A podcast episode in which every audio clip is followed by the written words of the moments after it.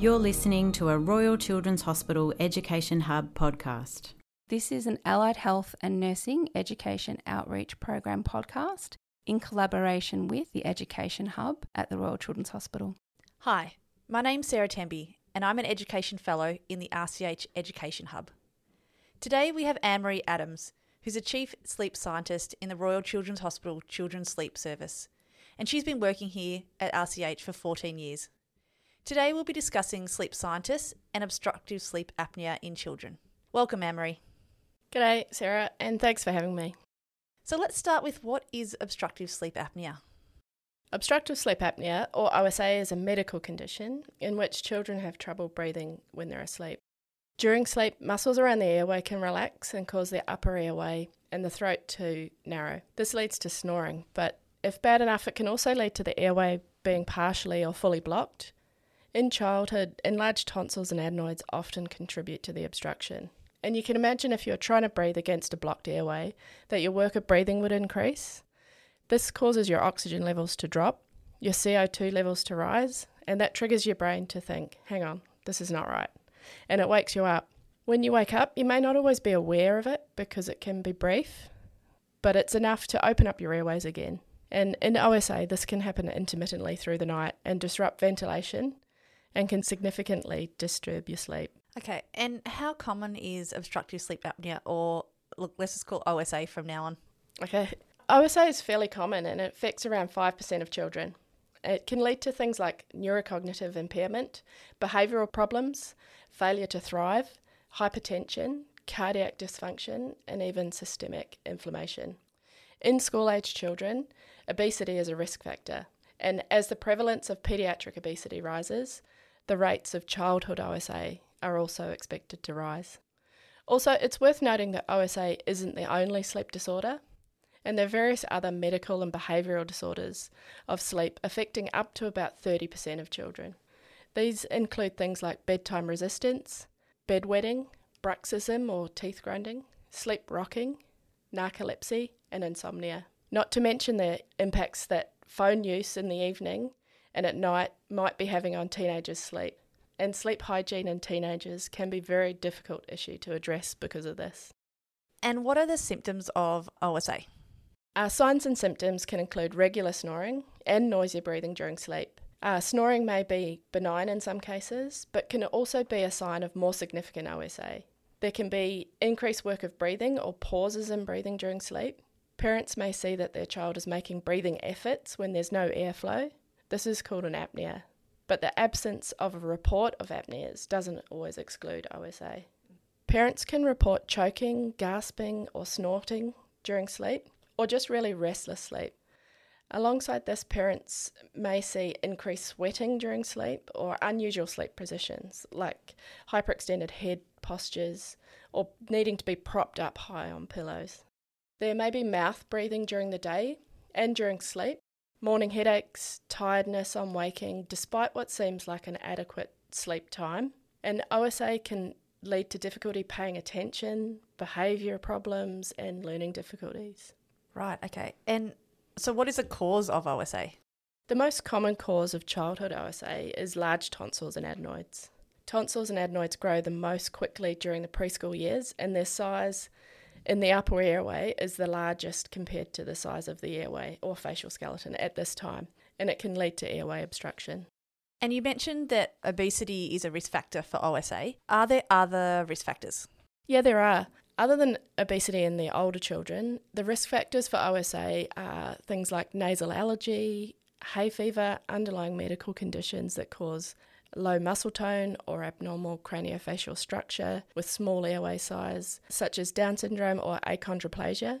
And in fact, at the RCH sleep service, we only see children who have a comorbidity because we set the service up with eligibility criteria. Examples of the kids that we would see are those with neuromuscular disorders, craniofacial conditions, recurrent infant apneas, genetic and metabolic disorders, and other complex syndromes. And is there a treatment for OSA?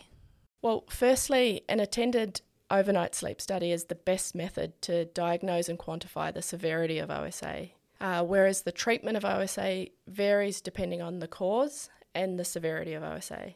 There's a range of treatments options available from adenotonsillectomy to topical nasal steroids, but it's best to consult with your doctor about the best way to proceed. CPAP's also an alternative.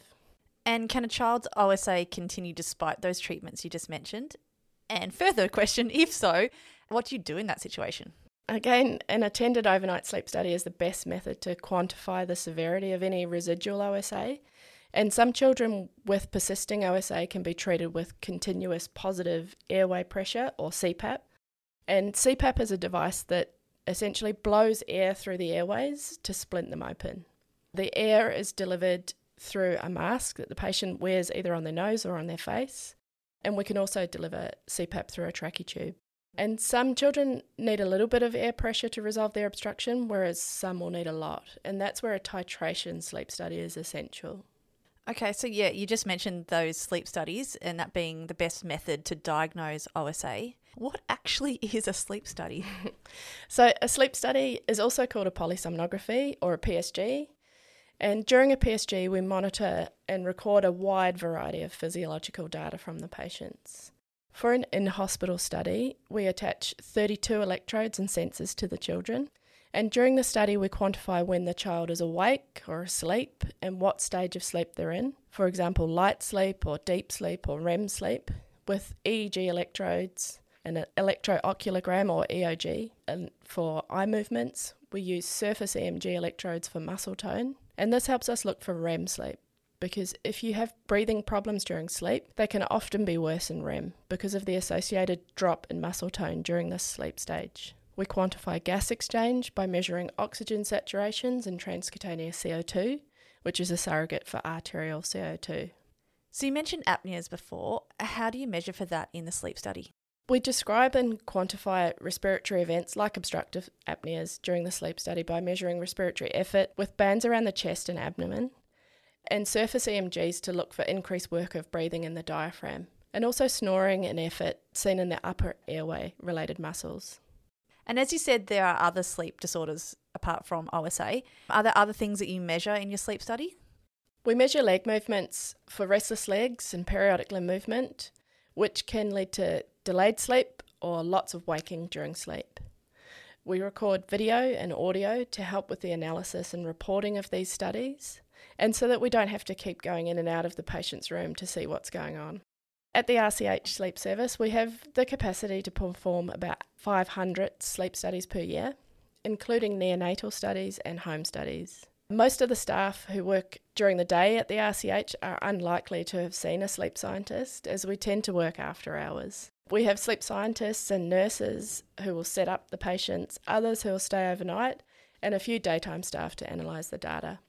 Wow, sleep scientists do a lot and so many things that you're measuring. I've got to ask, how on earth do you get a child to be okay with placing 32 electrodes and sensors on them?